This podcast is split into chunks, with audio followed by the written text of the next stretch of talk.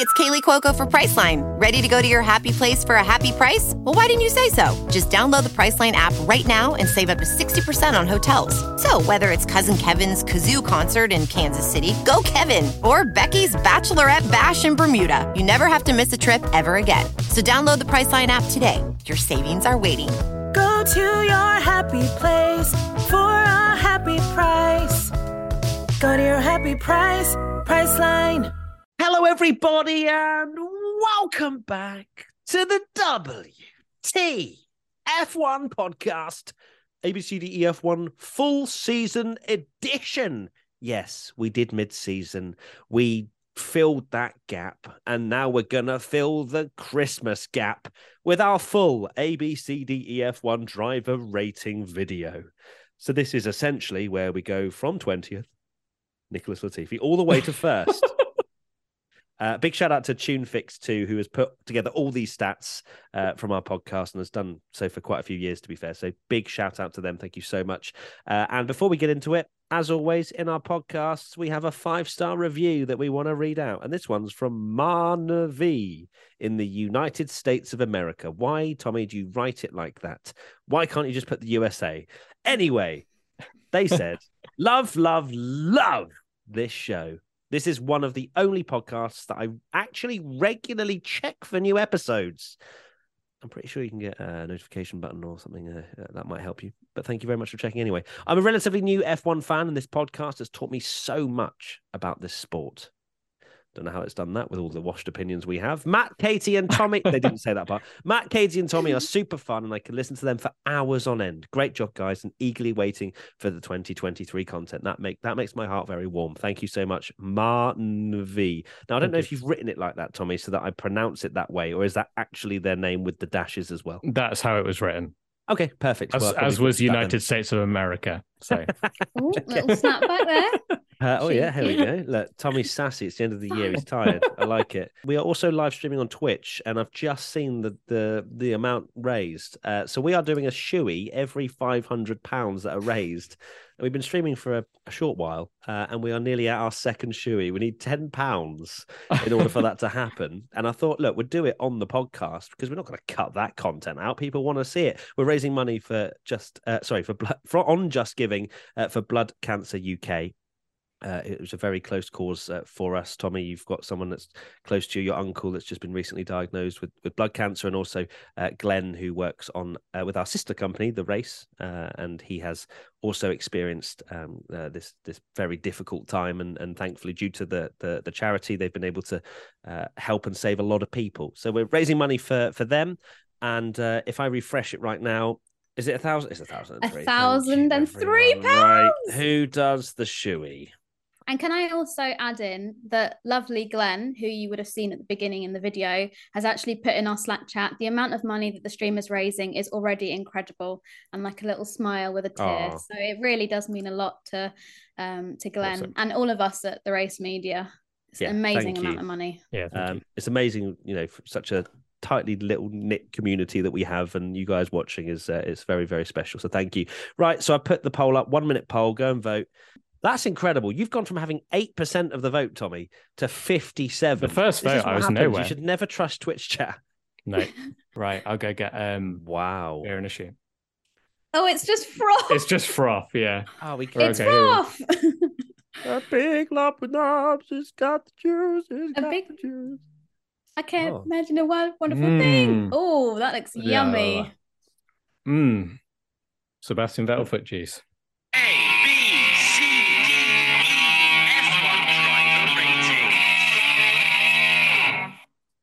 Is that did that play? Saucy. I like it. Yeah. was short, sweet. Just short, sweet, to the point. Short, sweet. Could tell he didn't want to do any more than that. And uh, well, thanks so much, Tommy, for taking part. That was. Um, I feel Uh, like uh, we are live on Twitch, and I think they'll be asking for the full song of that. And I feel like it's like cop out. What do you think, Katie?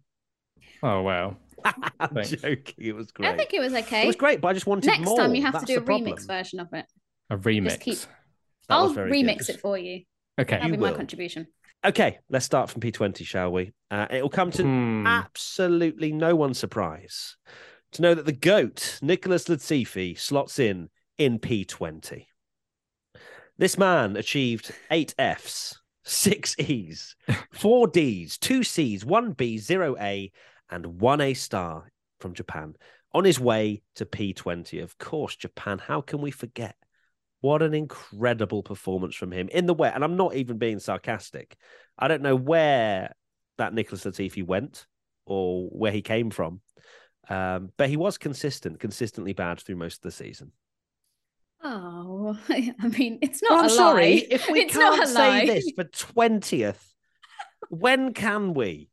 It's true, but he does love his Nutella, Oh and I feel like I had to get that in one last time. Um, but yeah, it wasn't Latifi's season. Has it ever been Latifi's season? Mm, no, but um, it was still. Oh, I'm going to be nice. Also, Katie. Yeah, at least it's literally like the Bart Simpson cake thing of like, at least you tried. He seems like a lovely lad, but as we all know, nice guys finish last. Um, Wow. and I wish did he him finish all the- last. I wish him all the best in his next adventure as CEO of Nutella, um, or whatever else he's going to do. Maybe IndyCar, but I don't think that's going to happen. Um, but yeah, well done on being lovely. A few people. That's that is one of the most That's, uh, sarcastic. yeah, that is. Uh, Oh, I but mean, I'm not being really- sarcastic because he does No, seem you, nice. I know he's lovely, but it's just the way it was delivered. Uh, chat is actually properly popping off at the fact that he only got eight Fs. Let's just let's just you know like basically clarify that Fs mean an absolutely ho- horrible performance. yeah, We're talking two laps down kind of vibe. yeah, Um, she did a fair bit. So yeah, was, was you, I were you trying can't- to I can't get in stroke Latifi, or what was going on there? Oh, there we go. Yeah, you're a bit Hey! Oh, wonderful. That's Sorry. okay. Sorry, audio listeners. Yeah, out of focus. Latifi Latifi's last few grades of what will be his F1 career since Belgium were F F F F A star E F F and E. Um, so yeah, I think it got to the point where we were just fed up of him just being pretty poor, to be honest. And uh, it's a it's a shame because yeah, I mean his confidence was shot after last season, um, and I'd argue he was worse than he, the you know he's ever been uh, this season and never really recovered. Um, he was actually so far clear in twentieth that if his last, I think, four grades had been A stars, he'd have still finished twentieth. That's how um that's how bad it was. Oh, was. Bubba. yeah, no, that that makes perfect sense when I look at 19th, who had zero Fs. Yeah. Uh, so I can see why. Uh, yeah, it's not gone well, has it? Uh, did you say "oh Bubba"? By the way, have I just? Yeah, no. Katie's in a. She's put those antlers on, and she's just. She's not had a shoey yet. I know. She's not. I've only had two. Oh gosh. Yes, we, we've done two shoeys so far in this uh, live stream we're doing on Twitch, raising money for Blood Cancer UK. Third one soon to come, and we're hoping it's going to be Katie because I've done one and Tommy has also done one. Right, twentieth is done and dusted. I don't think there's any kind of like regrets there. It was absolutely necessary. We move on to nineteenth, and in that place, unfortunately for him, I think he was there in the mid-season as well. Is Mick Schumacher, P19. Zero Fs, which I find hard to believe. Five E's, seven D, five C, three B, one A, and one A star, which was Austria. How did he not get an F? Sorry. That's crazy. Like he literally didn't race in Saudi because he'd smashed his car up. Yeah, I'm really surprised. I'm surprised he didn't get an F for the amount of times that he obliterated his car. Yeah, maybe maybe it's the Schumacher name. I didn't want to give it. I was like, no, E. yeah, E there's some Matt influence there. Yeah, definitely. Yeah, I and then to you give it an Katie's F, and you're like, as well. Probably a C. Yeah. well, yeah, look, you know, he's not the one actually rebuilding the car, is he? I mean, come on, like, geez. Yeah. So, um, yeah, maybe we were a little bit lenient, but still, he finished 19th and would have stayed 19th even if he had an extra F. So, uh, yeah, Mick, you know, he's lost his seat. He's going to Mercedes reserve next year, which I think is quite a good move for him personally. Uh, it'll allow him to at least learn from, you know, a very I was going to say he was with Ferrari previously, but it seemed like that relationship wasn't particularly uh, good or efficient uh, between the two of them. Whereas, you know, he's following his dad's footsteps, kind of thing, going to Mercedes, and I'm sure they will try and nurture him where they can. Uh, whether he'll be able to get a seat, or it'll be kind of like a Stoffel Vandoorne kind of vibe. Mm. We will uh, we'll wait and see. But I think yeah, Mick will struggle to get back on the grid, at least in a car that isn't the slowest. Yeah, um, not a great season for Mick. There was a lot of thought that, you know, it might be it's his second season. He needs a season to warm up. Um, was the big thing that a lot of people said ahead of the season, and it's like something that's happened in his career a lot. Um, but it just didn't really happen, and it wasn't like it, wasn't like Haas were the same position as what they were last year, where they literally couldn't do anything. Um, there were chances, and it went. It was a long way into the season. I can't remember exactly when he scored his first point. Was it Austria or was it Silverstone? Silverstone. Silverstone, yeah. Um, where he hadn't scored a point yet. Uh, and looking at what, you know, Kevin Magnussen had done in that Haas when he'd put it, you know, he was running up in like fifth or whatever in Bahrain. Like Mick should have got a point at the start of the, the season and and didn't. And uh, yeah, uh, it's a shame, but I think 19th is fair. Yeah, I think this is the right place for Mick.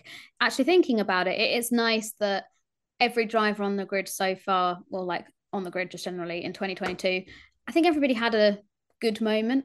Like obviously, Latifi in Japan, Mick also got those points in Silverstone. Was really competitive in the Austrian sprint, um, and that's why he got his A star from the Austria weekend.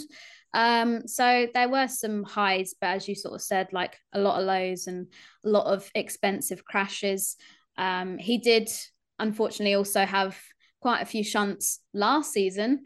Um, but with Mazepin as his teammate, I think Mazepin took a lot of the heat off of him. Um, so it's not like he's just come into these new regulations and he, you know, hasn't got to grips with the car and keeps crashing it because we had seen some of that in 2021 as well.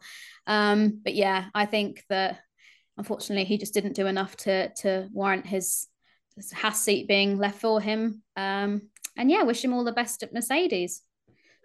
Absolutely. You know, Haas said that they can't afford to learn with a driver. They need a driver that can just be slotted in and make the most of the car. And Mick, you know, just isn't at that stage of his career where you can rely on him to just hit the ground running and and not have that sort of learning period. Um, so yeah, Mick, wasn't the best fit for Haas, who are a struggling team that need to score as many points as possible, hence why they've gone for Nico Hulkenberg.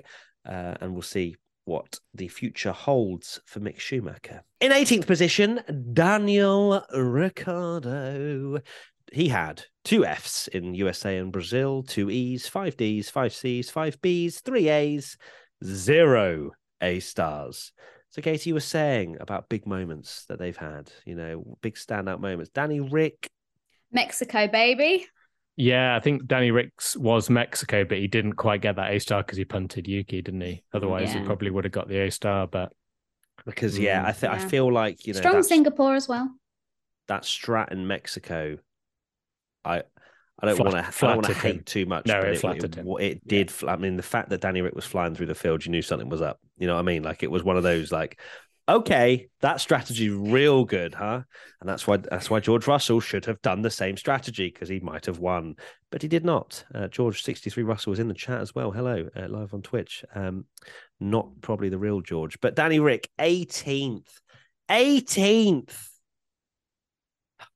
How times have changed, eh? I mean, It's we can't be surprised, can we? I mean, the the bottom three in our ABCDEF one rankings have all lost their seat. So That's so true. we Wow. people say we're washed and we don't know anything. Take a look at our ratings, huh? no, but I mean, if you think about a few years ago when Daniel Ricciardo was at Red Bull, well, he still is now, if you want to be like that, but um, he was making the decision whether he should stay, whether he should go.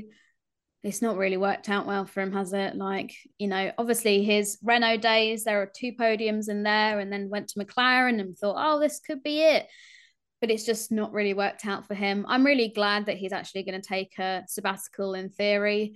Um, he's, I think, second on the list of all like the amount of consecutive race starts that any driver has had. The only driver that had more was Hamilton, and that had to come to an end when he got COVID and had to miss the race at Sakhir. So the guy's been racing consistently in F1 since 2011.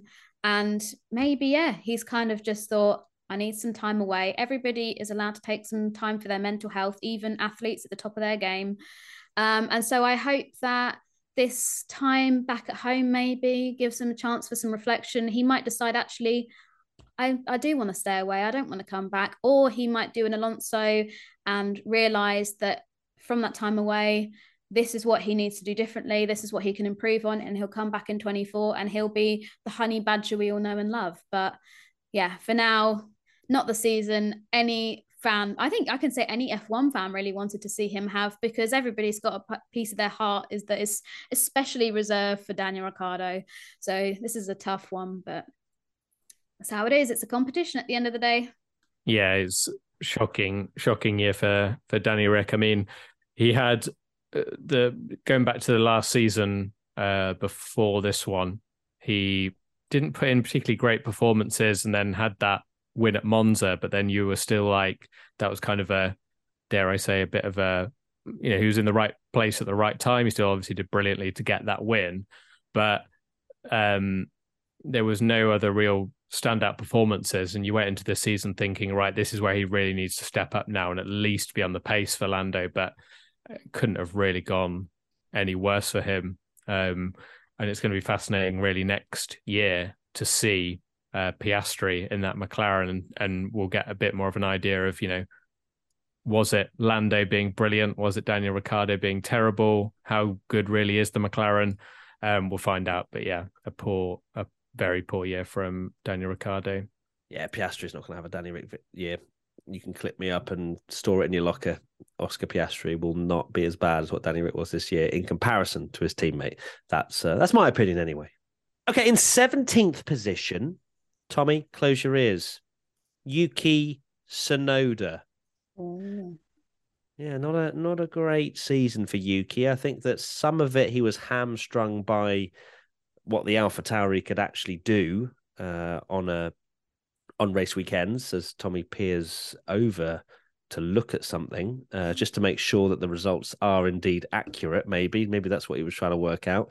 Uh, but Yuki had zero Fs, four Es. I don't know how the hell did he have zero Fs when he was two laps down in Hungary. What is wrong with us? Like he was Great question. three light years behind everyone else, and we've got a zero. What is wrong? Tommy, did you influence this? I reckon Probably. I I did. bet Yeah, you were like, oh no, actually, It was good in qualifying.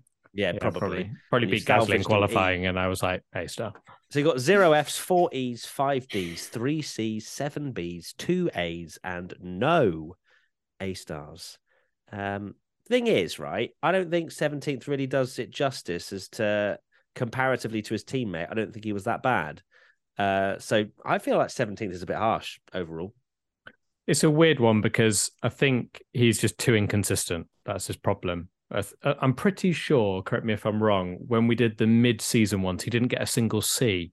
What we're talking about uh, from from what I remember. That rings a bell. Yeah, that he, he he only got Bs where we're like, oh, actually Yuki's doing a lot better, and then he'd have an absolute stinker of a race where we give him a D or an E. Um, and yeah, I mean, for a midfield driver, um, you know, we we give out a lot of Cs to the midfield because a lot of the time, you know, you don't see them one bit, um, and it's sometimes quite hard to to grade them. So for for a driver in the midfield to only get three Cs and have a lot more Bs and Ds and Es than just kind of a average grade. I think that's Yuki's problem is he's not he's not consistent. He's he's been a lot closer to Gasly, which is a shame because the car's not been there. So you can't really when he has been better than Gasly, it's like, oh, he's finished 12th. Whereas if he'd been quicker than Gasly last year, he'd be getting like sixes and sevenths and we'd probably be giving him a lot higher grades. So um but he just still has those odd moments, doesn't he? As much as it pains me to say it, where he'll just like like a Hungary or or whatever, where he just does something a bit a bit silly. Well, like So, yeah. Silverstone is a prime example. Like I was sat in the grandstands watching this when the two Alpha Tauris came together and collected each other, and you could see that was going to happen from a mile away. And Yuki got the blame for that one. So yeah, it's a difficult one because the car hasn't been up to the standard that I think a lot of fans really hope for this year because there was so much potential last year, um, and it's just not really worked itself out in the new regulations. But like you say, Tommy, it's been a very inconsistent season for him. Um, and yeah, I guess if I was to point out like where I think he'd be, I'd probably put like 15th, 16th. But once we go through the others, I'm sure actually 17th will make itself like it make more sense that he's there. So It's pretty close between, to be fair, between like seventeenth to 14th that a few Okay. grades here and there would would change things. So I think that's probably um, why uh, he's down in 17th. But yeah, it's the inconsistency that's hurt him. In 16th, Lance Stroll. He had one F in the USA, two E's, four D's, eight C's, five B's, one A, and one A star at Singapore. It, it, it was a season for Lance Stroll, wasn't it? I mean, that's about as far as I can go. Yeah, uh, when he it comes drove to a car. he drove a car. His dad owns the team. He's really not sh- like at least before he had moments of Yeah, like what- what- podiums. what, people could argue was brilliant. Yeah. You know, he did have the odd podium and, as you say, pole position at Turkey and and what like that stuff like that. When you go, oh, okay, Lance is actually really good, and I'm sure he is. I just don't feel like he has the the the sort of fire within him to actually Yeah. take that next step. And fair enough, I think we've said this before. Like, uh, fair enough, he doesn't feel that way because at the end of the day, his seat is never at risk whilst his dad owns the team. So there isn't that need to go that extra few percent. He can just turn up to a Grand Prix race, do a mediocre job, and turn up next ne- next race next year. Uh, so yeah, it was just a very mediocre season. Actually, probably below below mediocre for for Lance Stroll, really, because we know that there is potential there. It just just wasn't really shown. Well, as, as I've said, and I'll try and give an example every single time, but my moment of the season for Lance Stroll was that start at the Japanese Grand Prix. Honestly, I still think about that now. The fact that he spotted the dry line down the right hand side there and then absolutely floored it and made up like a gazillion positions officially. Um, but it was an amazing bit of like actual common sense and like proper racecraft from Lance. So like you say, the potential is there. And with Singapore, the race beforehand, he got sixth place there, which is why he got the A star. And that's like a really good result. I mean, if we had Sebastian Vettel coming in sixth, we'd probably be like rolling out a red carpet, fanfares, you know, party poppers, all that kind of stuff. So I'm glad that, you know, Lance did get a chance to get a good result. But then he also has moments where he's a bit of a dum dum. Um, USA, perfect example. Uh, we're using dum dum as an official piece of vocabulary for this. Yeah. Um, and then same in Brazil when he managed to push Seb off the track. So, ah, I don't know. I feel like this has maybe been how how was his season last year? Because I feel like these two years at Aston Martin have probably been his weakest, even Fairly aside similar, from like the random podium here and there when he was at Racing Point. But yeah, he's always been about bottom of the midfield kind of in our in our ratings because again i think he's one that maybe has a bit of inconsistency where sometimes he'll be a bit I, I feel like lance stroll more than ever this year has either done something really stupid and been a bit rubbish and he'll get a really low grade or and also his qualifying has been abysmal and then out of nowhere he gets the final lap and he's eighth and you're like what what is going on and um that's kind of happened at, at the end of the season i mean looking at those races you mentioned uh I mean, Monza he got a D. Then in the next race, he got an A star at Singapore. Japan, he did that great start and got a C. And in the next race in America, he got an F. So uh, he's flip flopping all over the place. And, and I think that is part of it that we, might never see that relentless consistency that we see from the top drivers and, and better drivers because at the end of the day, you can yeet Fernando Alonso into a barrier and do something really stupid. And it's like, oh no, anyway, he's my teammate next year. Um, and it's all good because my dad's never going to fire me. Exactly. His his his defensive driving and general awareness this year was absolutely diabolical. Uh, like it was just a genuine. It feels forever ago now that it was this year, wasn't it, where we had the discussion about the whole mirrors thing, where because he was getting a lot was of that last year with Brazil? no, I think it was was this. this I think year? it was it was this year in Saudi because he got yeah, it was I think Albon. It was Albon got a penalty, Yeah, yeah. and it's like Mm, uh, that's while right, it while people dive bomb on him, he does still kind of go, "I'm not even gonna." It's like AI in a, a racing game where you never leave the racing line, and you you have to have a little bit of awareness of you can't just turn into a corner and pretend someone's not there. So, um, yeah, Not good. Australia with Latifi as well. Chat I've been saying so. Um, yeah. Oh, of course. God, Oh that feels gosh, yeah. forever ago. Doesn't Yeah. When it? those two collided. It's like, Oof. yeah, mad. Feels like a different year that does but That uh, does, thank you chat for getting involved with that. But yeah lance stroll just yeah not great. Uh, and you know for a fact alonso is blowing up so much more if he wasn't teammates uh, with him next year over usa in 15th position we have kevin magnussen. He managed to tot up zero f's two e's seven d's five c's four b's three a's and one a star in bahrain. K-mag season I mean, I was going to say a tale of two halves, but I don't think it quite splits down the middle in terms of good and bad. The start was incredible. K Mag rocking up off of his sofa, basically, and just banging in great results in a car that Haas had produced, which was really good. But of course, they couldn't upgrade anything because they had about three pennies left in the bank. Um, but he was great at the start of the year. We were all gassing him up. But then when you look at his grades, he's he's got seven D's and two E's in there, and that's a lot of D's. I think that might be the most D's of any driver. Uh, that's including Nicholas Latifi there. Yeah, D's. Oh no, actually, no. To be fair, Mick Schumacher also had seven D's. So both Haas drivers had seven D's. You're right there, Katie. Um, Fine. I'm absolutely It's- I just fine. to keep Katie, it it's literally like a try not to laugh challenge for Katie every time the D grade's mentioned. I promise I am grown up. Um, so yeah, so K Mag. Am I surprised to see him in fifteenth? Yes, probably after if you you know when we were at the first half of the season, but just Haas just with a car that wasn't very good, couldn't produce any results, so didn't deserve anything higher than a C or a D. Yeah, I mean, Kevin Magnussen, uh, is there anything more Kevin Magnussen than him finishing as the 15th best driver when he got a pole position in a Haas and also had that unbelievable race at the start of the season? Um, it just shows again uh, his inconsistency uh, as a driver. Um, unbelievable highs, like the like the pole position, like I said, and the, that race in Bahrain, but collecting meatball flags like crazy during the season and just having those moments, particularly at the start of the year, I think um, for me was the most where where they needed to get as many points as they could when that car was good. And why why Magnussen needed to race. I know, you know, I, I love drivers like him.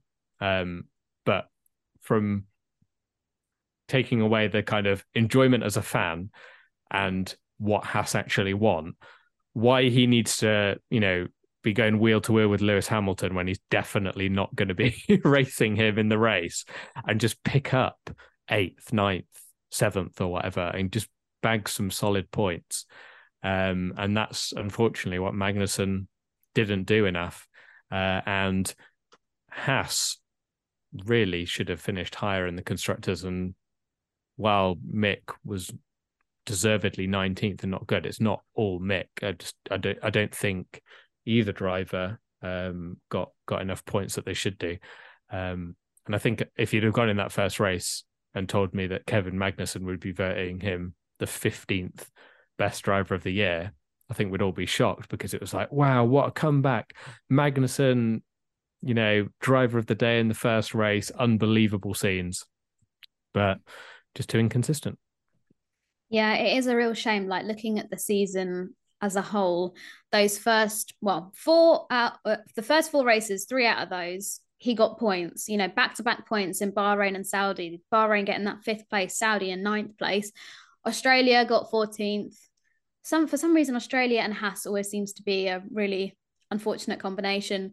And then we went to Imola and he qualified really well. And then that kind of got pushed back a bit with the sprint, but still managed to finish ninth in the race. And you think, oh my goodness, like this is great. We've got K Mag who's just on absolute fire because he's been thrown into this situation last minute and he's just thriving off of it. And this is amazing. And then sort of reality setting. and like you say, with Miami, it's like 16th, Spain, 17th, Monaco and Azerbaijan, retirement, retirement, Canada, 17th. There are a few more little um, chances where he got points, Silverstone in Austria, just like Mick did. But like you say, it started off at such a strong like way at the start of the season and it kind of just fell apart a bit. Um, and I don't know if I would put him 15th on the list. I mean, he finished 13th overall in the season, so maybe I'd push him a little bit higher because of that. Um, but I don't know, perhaps that initial excitement and I don't know, like willingness to really push himself to the absolute limit and make the most of the opportunity just begun to war off, just as you kind of would expect it to. I don't know. It's kind of like, I know, when you start a new job or something and you're really super eager to like do everything, you're helping make all of the teas at the start of the day, and you're like, oh, does anybody want me to get something when I go out for lunch or whatever? And you're like super keen. And then by week four, you're like, oh, um, can somebody make me a cuppa? You know, that kind of thing. Or is, Is that just that me? what you're trust you, trust you to K-Mag? turn it about tea. Yeah. KT loves tea. Um, and also, are you suggesting that K Mag is turning up after four races and going, you know what? The motivation has waned now. Um, I'm just- I just, I'm just here for the paycheck. I'm here for a cup of tea. Or he got too big for his boots, which is what we were saying about with Hamilton and the whole like, well, have you seen my results, Lewis? I'm going to try and fight you around this corner. Oh no, we crashed. I think that's just K Mag, isn't it? That's It's just K Mag being K Mag. Yeah, he's just. Um, I love him for just it though. I think it's funny. Correze. But Absolutely. there you go then. Attack. K Mag P15. Congratulations, kind of. 14th goes to Zhou Guan Yu. Woo. Zero Fs, one E, four Ds, 12 Cs, one B, four A's, no A stars. I felt like Zhou Guan Yu didn't finish half the season, to be honest with you, with the amount of uh, reliability problems he had and and whatnot. But he did have his moments of of brilliance. He had his moments of out qualifying Bottas, which then made him as good as Lewis Hamilton. If you really, you know, kind of get the comparisons out, because Bottas is a is a is a wonderful qualifier. Um, so yeah, I think Zhou Guan Yu decent. Uh, it would have been nice to have seen how much better he could have done in the drivers' championship and whatnot if uh, if he'd actually finished races or not had things go on with his car, which meant he was then thirty seconds off the back of the field, or terrible starts because it made him lose five positions because something didn't go into the right setting. Which I'm still convinced maybe sometimes it was just him being a rookie and pressing the wrong thing or whatever. Because you know you never know. Like it might it might be a there there are many buttons on a steering wheel. He could easily just been done a Latifi and just turned buttons? right down the uh, down the wrong uh, down the wrong layout at Japan. Maybe more, maybe less. Thank you, Katie. And you can do the whole thing, or No, I don't know. That's about as much as I know. uh, but yeah, of course he's. Uh, I'd say he deserved to not lose his seat, but at the same time, I think he needs to show that those ounces of potential that we saw more often next year. Yeah, I really am glad that Zhou has been able to silence a lot of criticism that he got when he was announced at that Alfa Romeo team. I know actually, Tommy, you did a tweet or something saying he's not. It's not like he's. What did you say? Like driving a bin lorry or something, and he liked Bin it. man. Yeah, people just people acted like he literally hadn't done F2 and was just a pay driver where they just picked someone off the street and gone, You've got loads of money, drive a Formula One car. Um and not not actually a Formula Two race winner. People just like really did hammer that whole uh pay driver grade Yeah. uh, on on him. So I'm glad in many ways that he was able to silence a lot of people and that we've actually been able to see his personality come out a lot more this year um, and his sense of fashion. I, I don't know if that's like just a girly thing to say, but that man has got some insane drip. Some drip. So, yeah. Serious drip. um, serious drip. Um, but yeah, unfortunately, he had a car underneath him, which was like just unbelievably unreliable. It was crazy, you know. Like you say, if he wasn't um conking out at the side of the racetrack, there was something wrong with the gearbox, or they were having real difficulties at the start getting their starts red like ready and good and things like that. So he's been hampered with a lot of technical problems with his machine, but generally, I think not a bad rookie year. Points on debut can never go down as a bad thing either. So Yeah, I think those points points on debut showed that when his car was actually working at the start of the season, he could get decent results. Unfortunately, just more often than not, when the when that Alfa was good, it was just terrible. Like his car just broke down all the time. Like like you were the Alfa Matt. was good, it was terrible. Well, terrible reliability. sorry. Um, and yeah, uh, if you look at his season, I think the perfect way to describe it is just solid.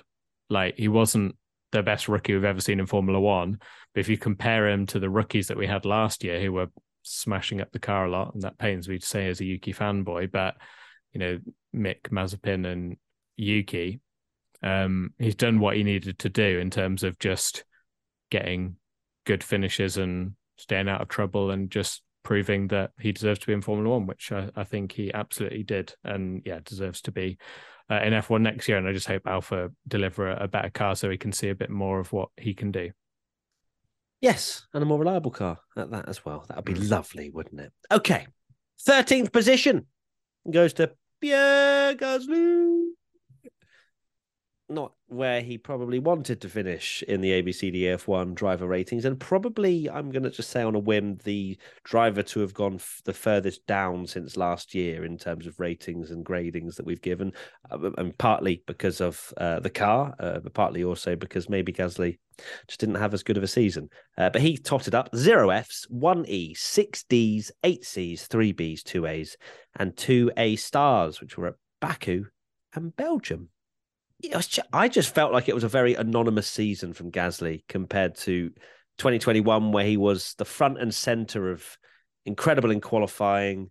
Yes, AlphaTauri did some stupid strategies which ruined his race last year and whatnot, but but this year, yeah, just I don't know. It just seemed like it went off the boil a bit. Of course, AlphaTauri literally finished ninth, did they not? Like, Yeah, that is shocking. outrageous. Absolutely It- shocking. You started shaking your head. I was like, "Am I right?" Sorry, I was just, I was just, I was shaking my head of Tommy disappointment, is and then I to sell realized down that. the river in this podcast. I swear to God, like he's saying all kinds of things. Um, but yeah, I mean, to be fair, to finish 13th in the ABCD F1 driver ratings, but ninth in the constructors, he's done well. Well done, Pierre. For I think he should be lower than this. Yeah, I'm surprised he's this high up. To be fair, I mean, it's one of those things where I guess you can argue that when the car was good, uh, uh, to be honest, I, this may be wrong, but I feel like Alpha Tauri only really had one race where that car was any good, and it was Baku, and Gasly delivered, Tsunoda delivered until his uh, rear wing decided to uh, just disintegrate. Mm. So um, a lot of it comes down to to the car, but I think the reason Gasly uh, is low down on the list as well um, is that after Yuki, I, I feel like Yuki more often than not was was beating him in, in qualifying more than I a lot more than I expected. Um, and it feels like at the end of the year, Gasly, who was so good in qualifying, ended up just um, yeah, he ended up just being terrible and constantly going out in Q1. we gave Gasly an A star for a pit lane start spa and finished ninth. I feel like I don't know. Maybe we were a little bit. I don't know. Is that Maybe it was so long star? since a good We'll result, we were like, like give him an A star? yeah, that's probably me to be fair. Um, yeah, I thought if I was going to put Pierre, this is what's so stupid. If if I was going to put Pierre anyway, it's literally based on our results. So, um, but I think he should probably be like fifteenth or something. I would push him way back.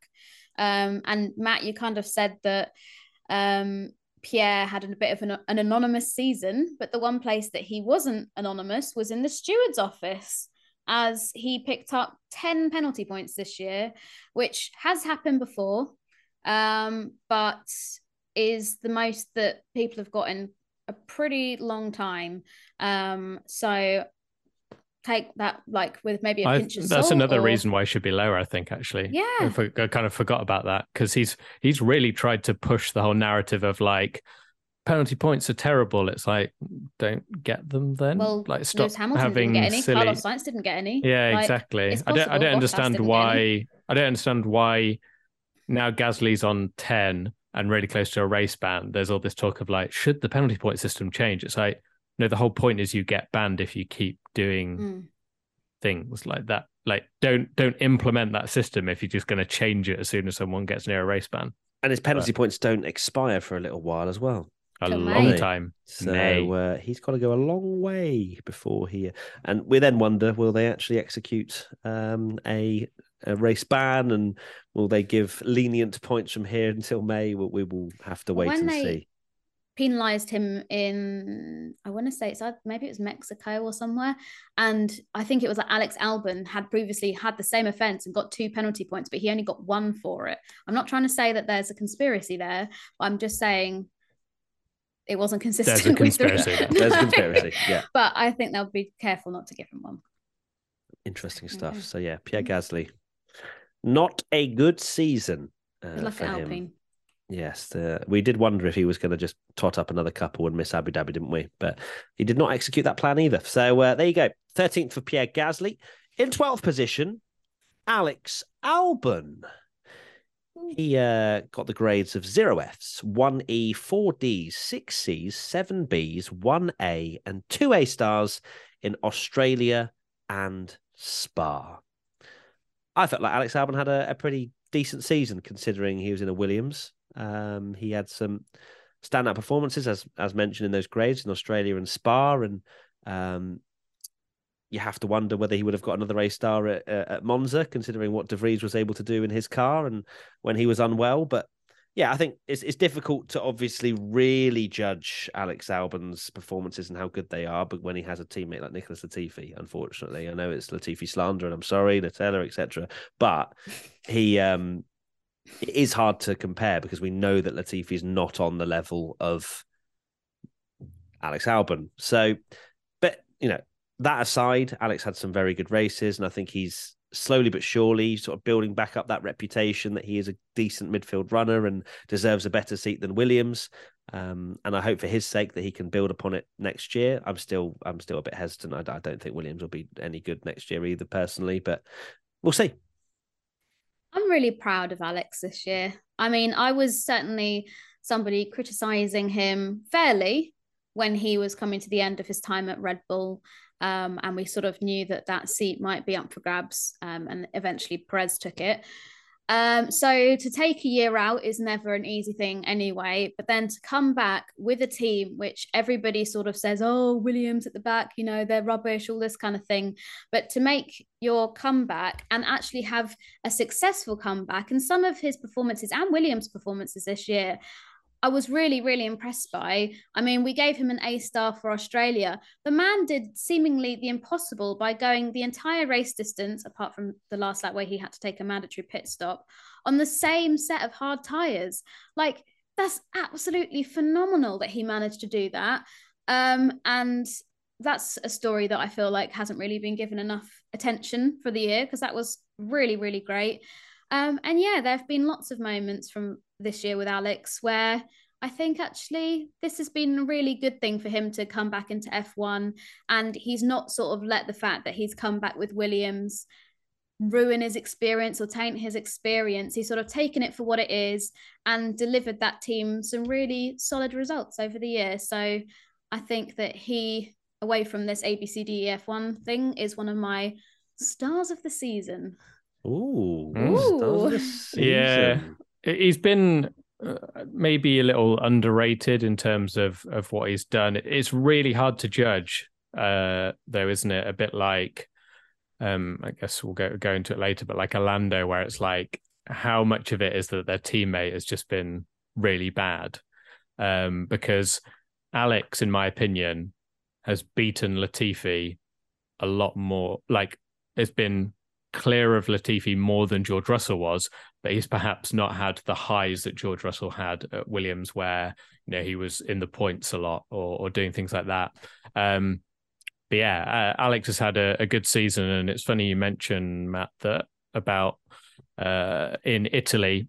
Uh, it's a shame that he actually missed that race because that was the track for Williams. Um, and we saw what De Vries could do. You'd assume that Alex might have done the same, if not even better. We give him an A star, and he'd actually end up tenth uh, in this in this list. So, um, yeah, he uh, he's had a had a good a good season, and like you, Katie, like we we criticized him quite a lot, and I think we even, which it seems ridiculous now to even suggest it, but I'm sure we had conversations of like, wow, if Albon doesn't beat Latifi, his career's over. Like that would look so bad, and he's absolutely wiped the floor with him. So, um, yeah, fair play, Alex Albon's had a good year, but we'll see. We'll see how he gets along alongside Logan Sargeant, and you know if he's wiping the floor with him as well, um, then maybe yeah maybe he deserves a better seat. We'll have to wait and see, won't we? Mm. Ooh, the next chronicle of Alex Albon. Um, P11 now then. Valtteri Bottas. So just missing out on the top 10 is the other Alfa Romeo driver. He managed zero Fs, zero Es, four Ds, seven Cs, seven B, three A, and one A star. This man was well on his way to a top six, probably uh, through the midway point of the season, with how well Alfa Romeo started, very sort of Haas esque, it has to be said, and uh, and Bottas was beating the Mercedes uh, in the first few races, and we were like, "What a move from Bottas!" Mercedes are washed. Bottas has gone to a better team. Obviously, it didn't end up that way, uh, but he had a, a a very much a season of two halves. Uh, did Valtteri? Um, obviously, with his new uh, new haircut that he's rocking now, uh, which oh, I uh, think that looks so cool. I think he deserves a few extra points. To be honest with you, uh, with how, Let's with make how him first. he saved the off season uh, with that bit of content. Um, but yeah, he was. I think it was pretty impressive. He did have. He did kind of go off the boil in the second half of the season, um, and that's that's why he's finished eleventh. You know, I, I felt like he probably maybe deserved a top ten uh, spot considering how how good he was at the start. Um, but unfortunately for him, Alfa Romeo just just tailed off, and and he wasn't able to do the performances that we know he can do. Um, but also, he wasn't smashing Zhou Guan Yu either. Like he wasn't completely obliterating him in, in terms of qualifying the race. So um, I think it was a bit of driver and a bit of a bit of car as well. Yeah, definitely. I think this is a this is definitely a tale of two halves, or maybe one third and two Three thirds. thirds. yeah, because uh, yeah, first third of the season, you'd have probably put him fifth or sixth uh, best driver. And Let's not for forget last- Mexico. Don't know what happened there. Don't know why he was an absolute god around Mexico, especially in it's because I predicted it. It- he That's did why. ruin himself in the race though, which was a shame, which didn't Yeah. allow him to give give him an A star. But he was unreal in qualifying. Yes, Katie, you can take the plaudits for that. Well done. and even in the A star, I'm sorry to to mention it, but Bottas still just lacks that wheel to wheel thing. And I think I was one that argued that he shouldn't have got an A star at Imola because he was all over the back of George Russell's car was so much quicker. But the guy just does not like to overtake uh, for whatever Leave reason. him alone, So Tommy. Leave him Yeah, alone. He's finished off, 11th. he's had a good season though. So top 10. Come on, chill out. He's got Let- nice let him have hair one now, A so star. back off. I know. No, he's he's he's had a good solid season, but uh, it'd be interesting to to see next year how he does with a full season alongside Zhou Guan Yu. Now they seem a bit uh, closer in performance. Mm, it's going to be very interesting. Yeah, there's not really much for me to add. Like you guys said, it's a shame that his car wasn't quite at the level that he was performing at some points, and reliability issues seeming to hamper him every other weekend. It felt like so. I don't think we got to see the full potential of what Valtteri could do this season. Um, but I'd still say, yeah, it was a, a solid season, and it was always going to be a bit of a bumpy ride. I think having left Mercedes, obviously we weren't oh sorry apart from matt nobody else predicted mercedes to sort of have the slump that they did but uh oh little ooh, little dance and just a little smug face um this is my smug face. yeah but no uh, a good season for Valtteri, i think Oh my good lord, we have absolutely rocketed through. Tom with the hundred pounds plus twenty-five pound gift aid, and we have finally entered shoey territory. Put their name their donation name was katie Duashui. Yeah, so I, I think go. I think I know. I don't think we even need to poll if if someone No, we donated need to hundred. poll. No, if someone No, no, donated it's hundred pounds and No, said no, that was thirty-three dollars. It wasn't Uh, still, I think so. no let's do a poll Who We've all done one. Does the shoey? Come on, Katie. Katie. Katie is doing the Hey, shoey. Yes. Here we go then. Ooh. hey, we like to drink. Oh my god! Oh. wow. Okay, i mean it needs to have a minute because it's just have a minute. What to froth. ferment? Like what's no going? it's just froth i don't want to drink to just be froth. fair, the quicker I, I mean, I drink it quick. Are you blowing it? i'm trying to get rid of the bubbles It's just going to be bubbles if I drink this now. exactly. Good. But Come on, people have Here we go one thousand six hundred pounds. I'm going to take my glasses on, off because I did that last time and it helped. Right, in my Here we antlers as well. In your antlers. Thanks, chat. Keep donating. Oh, it got. Oh, it's all. Oh. Doesn't smell good, does it? Try make a laugh. How many D's did uh Len- Oh, the antlers are coming off. Katie, Hello. what's your Bloody Yeah. hell. You pour Oh, my seven word. litres of beer in there. I know, Jesus. Woo. Christ. And if I There we just go. screamed at her, I'm sorry, chat. That was quite loud, probably for you. Um, we almost Well got- done. That's That not is fair, man. That is, That is fair, man. Well done.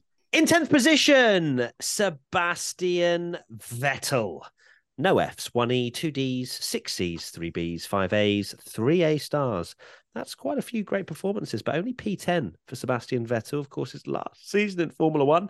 And I feel like some of the grades were absolutely because he was retiring as well. Um, but he did have a few good moments. Baku, USA, Abu Dhabi, USA, of course, with that incredible last lap overtake on Kevin Magnussen. Abu Dhabi because he was retiring, but then he also did have a very good race and then got screwed so badly by the Aston Martin strategy, did he not? So yeah, Seb was I think he had a decent season. I don't I don't know, and I'm sorry, because a lot of people love Sebastian Vettel, whether he actually deserves to be in the top 10 again, it's quite difficult to really know how well he was doing when you're up against an unmotivated Lance Stroll, who Lance did beat him quite a few times uh, with this Tommy, as you mentioned, the Lance just rocking up and finishing P8. Uh, to be fair, though, on the flip side, you have to say that Aston Martin did screw him over on strategy quite a lot. That is Sebastian Vettel. So uh, it's, it's hard to judge those kind of things because, you know, we aren't all eagle eyed. Oh, Sebastian Vettel's uh, had a bit of a bad strategy here because he's in the mid pack. No one really knows what's going on there as much as uh, at the front. Vettel So- stands now. Yeah, Vettel stands no will probably print out a, a sheet and, and send it to me about how he was screwed over in every race. But I don't think it was the greatest season ever for Vettel, but uh, it certainly wasn't a bad one. No, I think my love for Sebastian Vettel might have swayed this ever so slightly. And at least on this podcast, I can actually defend myself because when you did the mid season driver review and you basically putting the entire blame on me, I was defenseless. I couldn't comment on anything, but I will openly admit that I've probably influenced the fact that he's 10th and not, not lower than this. But yeah, I think. Well, it's just Sebastian Vettel. There we go. That's my that's my argument. but he has had some good races. Baku, I know that this isn't why we gave him an A star, but an amazing escape road little turnaround. I maybe that This is is why, why we he's gave him an 10th. Yeah, exactly. Spin 10, A star. He did, did a 360. Should it have been first. um, and yeah, that last lap with uh, K Mag in COTA was just magic. So I'd give him 10 A stars just for that one race, even though that's not how the rules Not work. biased. No, I don't actually like Sebastian Vettel that much, truth be told. Gotcha. Johnny Porkies. I'm telling porkies. But yeah. I, uh, ironically, yeah, we did the the mid season podcast, and I think he was like twelfth or thirteenth, and we were like, "How is he that high up?" And obviously, we were bantering with you, Katie, about you giving him grades, and then actually, he's ended the season even higher because he's actually had a really good end to the season. He got uh, his last few grades were A A A star C B A star. Um, so yeah, had a had a great end and found a kind of a as soon as he announced his retirement, he was putting in some really impressive performances and stuff. Eighth, so sixth, um, eighth, fourteenth, eleventh, tenth. yeah, last six races, not bad. Looking looking at you mentioned like you probably wouldn't have put him in the top 10 i think yeah for for me it's close between you know maybe albon could have gone in there or bottas or something like that. Um yeah it's it's a close one but th- there's a big step up in my opinion to the next lot. Uh i think it's closer between um these guys. I think vettel's probably yeah might maybe go down to or about about 10th i think is fairish um so yeah good good season and yeah just sad he's he's retiring P9, Esteban Ocon. Zero Fs, zero Es, two Ds, six Cs, eight Bs, three As, three A stars. Esteban Ocon.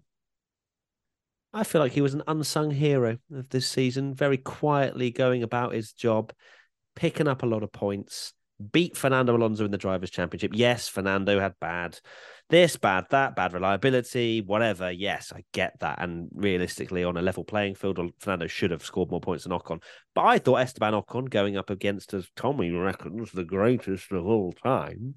Uh, I think I think Esteban had a very good season this year, and I think P9 maybe about just does it justice. But I think that he's had a few quiet races that maybe went under the radar as well. Yeah, this is another guy that I think's had a really good season and ninth maybe doesn't do it justice, but there are eight drivers that have done better than him. But he's had a very, very good Well, season. Um, I, I think he's he's been. Uh, I agree. Uh, he's been very good this season. You look at his consistency, only two D grades, three A stars as well. I mean, his drive in Japan was absolutely sensational. I think that was one of the best performances of the entire season. I'd say, um, really, really impressive. Um, and yeah, uh, had a, a good year, and yeah, to beat Fernando Alonso. I know Alonso had like 600 car failures, but I think Ocon did. You know, th- there were a lot of races I think where we'd go, oh, you know, Alonso, and this I'm the first to be blinded by this. I'm like, oh, Alonso's miles clear. You know, he'd he'd be a thousand points clear of Ocon. But then you'll get to like, I think it was Hungary is a great example where he Alonso was like doing really well in qualifying, and then Esti Besti just comes out of nowhere and puts in a great quali and does like you know out qualify Alonso when Alonso's been doing extremely well. So um yeah, Ocon uh maybe a bit of an underrated driver, um, but next year uh we will see the best from him in my opinion when Yeah, he like- annihilates Pierre Gasly. But I'll save that hot take for another time. You can't say you're saving a hot take and then say the hot take out loud. But, yeah, he had two retirements this year, which is significantly fewer than what Fernando Alonso had. We'll take that. But every other result that he had where he didn't finish in the points, he was so close. He had an 11th place in the USA, um, 11th place in Monza, 12th in Monaco, which he was also, I don't think that was his best race, to be honest. Like, that's when he was also with Lewis Hamilton and they were doing a bit of argy bargy, a bit of bumper cars around the streets of Monte Carlo. Um, and then 14th at Imola. But aside from that, he consistently scored points in every single race. And it wasn't just like a, oh, I'll get a 10th, I'll get a ninth. It was things like sixths, sevenths. There was a couple of eights in there, the fourth in Japan that Tommy mentioned. But he's done a really good job this year. And he does, he seems to do this every year and nobody really pays much attention to it. He's like such a good, secure pair of hands for your seat, unless you want beef with your teammate, then don't do it. But if you just want somebody when they get into the car who can just drive and get that car in the points and also do it with a big smile on your face after you come out of the car and also have a great nickname in Esti Besti and fully embrace that this season he has done, um, then Esteban Ocon is your guy. And yes, I love Esteban Ocon. Can you tell? yeah, just a tiny bit. Esti Wow. Besti. You're trying to sound like a dog. Like you're trying to get yeah. Come here, boy. Come on. Roll over. right. Uh, well done, Esteban Ocon, on a decent season.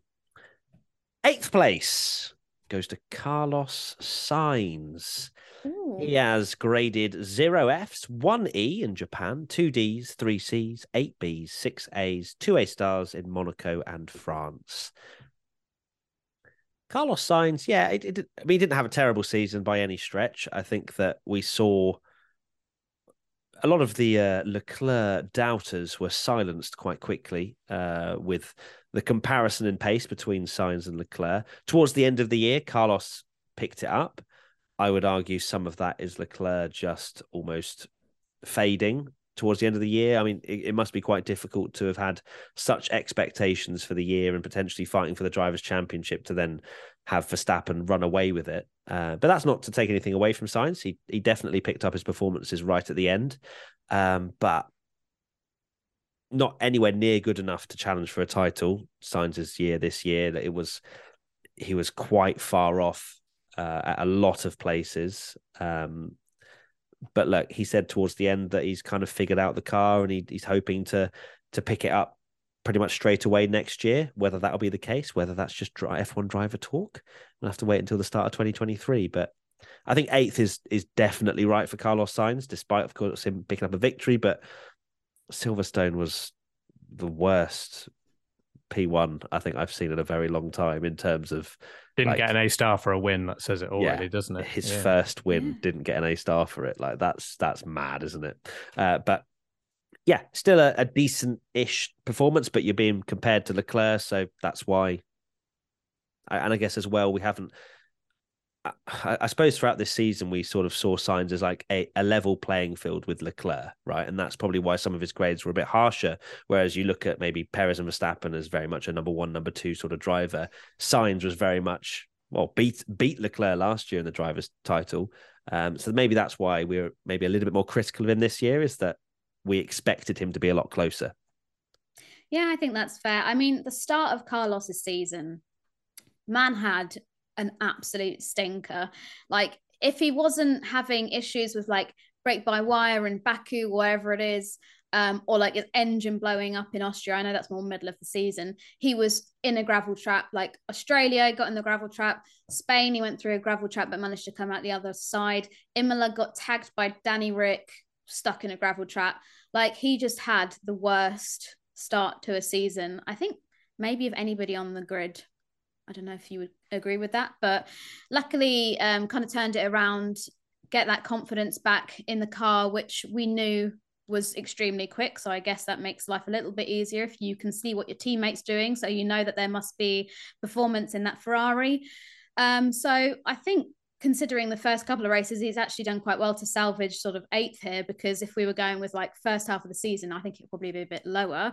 Um, but yeah, like you say, it's a real shame that his first win wasn't this amazing, like headline first place. Yes, Silverstone was a big talking point for lots of other reasons, but you guys know that I love a real like not hero to zero or zero to hero story, but like I love these moments where a driver's getting their first win or you get an underdog that gets a really good result.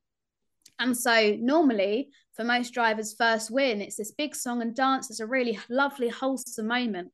But for Carlos, I feel like that was kind of lost a bit because the circumstances around him getting his first win weren't really too great. And like we said, there were so many other things going on during that race that that sort of amazing story, I feel like wasn't as good. I mean, the last first winners we've had were people like Esteban Ocon and Pierre Gasly, who really were like not expected to get their first win. But um yeah, and then I mean Japan was his lowest result, but that was because he literally aquaplaned and was the only car to aquaplane, and you know everybody's driving under the same conditions. So an unfortunate mistake from him there, but hopefully he can take what he's learned this season and come back and really take the fight to Charles next year because I know that he's got it in him and he can. No, do I it. don't want that. Thank you very much. Uh, I will have I Charles do. Leclerc dominate from next year. Thank you very much. I need it a lot. Um, so. Ca- Carlos, dare I say, has had the opposite season to Valtteri Bottas, where when the car was good, he was actually pretty terrible and had a bit of a nightmare. And then when the car sort of wasn't, you know, Leclerc was winning a lot, like races at the start, getting poles, things like that. And uh, like you mentioned, Katie, like Sainz just ended up in the gravel trap all the time. And then when the car you kind of saw Ferrari being sometimes even third best, definitely second best. Sainz was just finishing a lot more solid, where he was finishing, you know, like one place behind Leclerc, beating him the odd time in qualifying and stuff like that. So for me, Carlos, um, unfortunately, didn't make the most of when the Ferrari was good.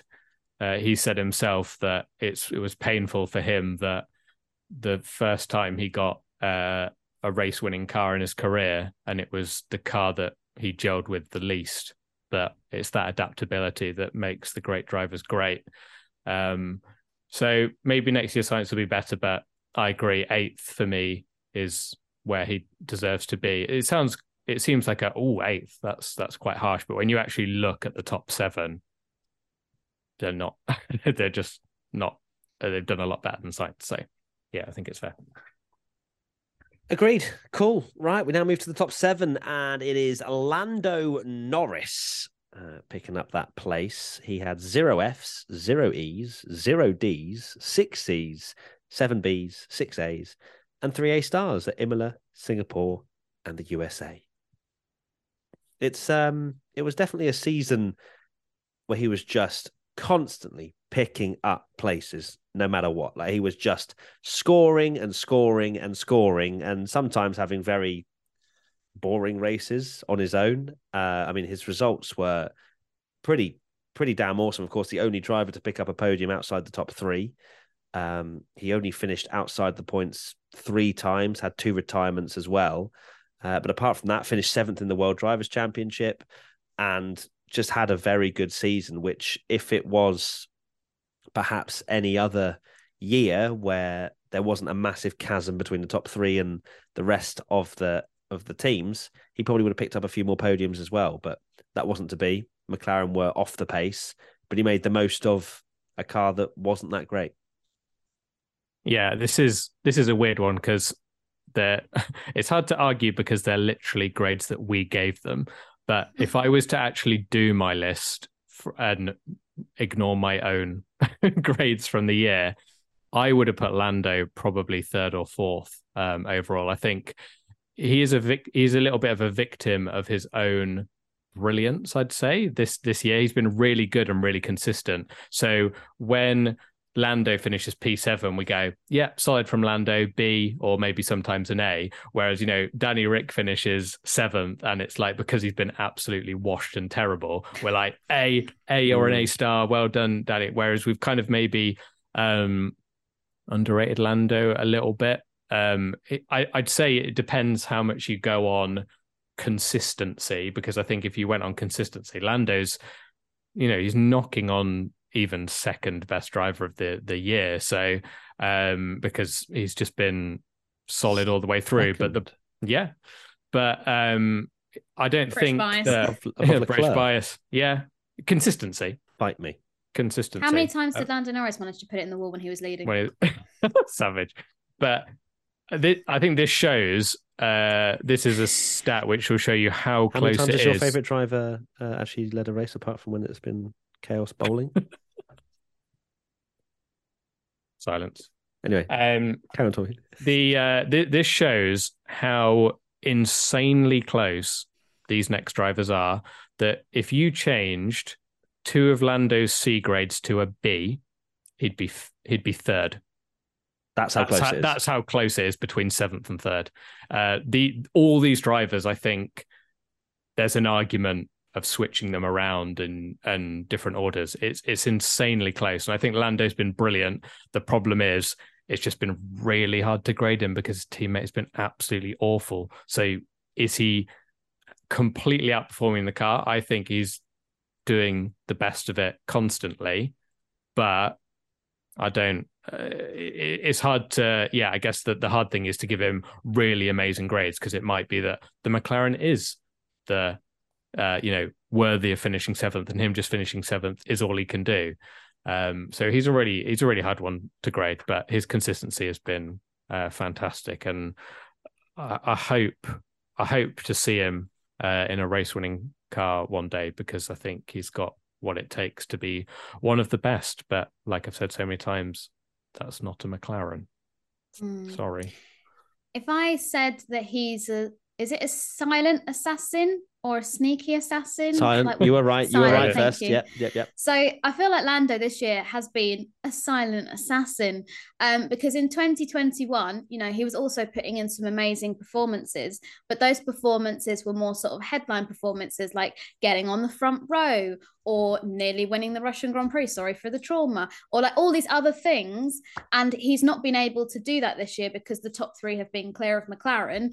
But like you say, he's sort of just been there consistently, getting all these big haul of points, putting himself best of the rest, which I've learned is not a phrase that the drivers like because they're like, well, I'd rather just be best rather than of the rest. But it's true. It's a matter of fact. They, he's normally been in that um, seventh, eighth place or whatever, or it would be sixth, seventh because they wouldn't be in eighth place because somebody else would be best of the rest. But you know what I mean? Like from the top three, he's normally the one that's there that's better than the Mercedes. Uh, I'm, I'm trying to say what I'm, what am I trying to say? Oh my god, I've had one shoe in my brain's gone too much. but like you know, he's the guy that's behind the Ferraris, the Mercedes, and the Red Bull. Like He's it's normally He's, doing, he's doing he's doing all he can, and there's nothing like realistically, there's nothing else he can do. I mean, his Imola podium is underrated. The fact that he's the only Yeah. midfield guy that's actually got there, but the sad reality is he could put in the absolute god tier best drive he's ever done, and he'd finish seventh, or he'd put in a pretty good drive and finish seventh. That's just the reality of unfortunately the new regs and how the the absolute chasm, like you said, Matt, between those top three teams versus everyone else. And between race 11, Austria, and race 50, uh, sorry, 16, uh, which was Monza, five of those races he finished seventh out of six. So that Yeah, just kind of you go. shows you uh, Yeah. where he was rocking up uh, most most races. But then again, Nico Hulkenberg used to do that, and uh, no one rates him. So what's the difference? Who knows? Um, but yes, Lando Norris very close uh, to finishing a bit higher. And we now move to joint fourth. So we have three drivers, all with the same score over a over a course of a whole season. Sergio Mad. Perez, George Russell, and Fernando Alonso. So we are going to work out an order between the three of us. So we'll go through uh, each of them. First and foremost, we'll go with George Russell. So he got zero Fs, one E, which was Singapore, which was a god awful race for him, zero Ds, two Cs, eight Bs, 10 As, one A star, which was at Brazil. George Russell, I'm absolutely putting fourth out of these three.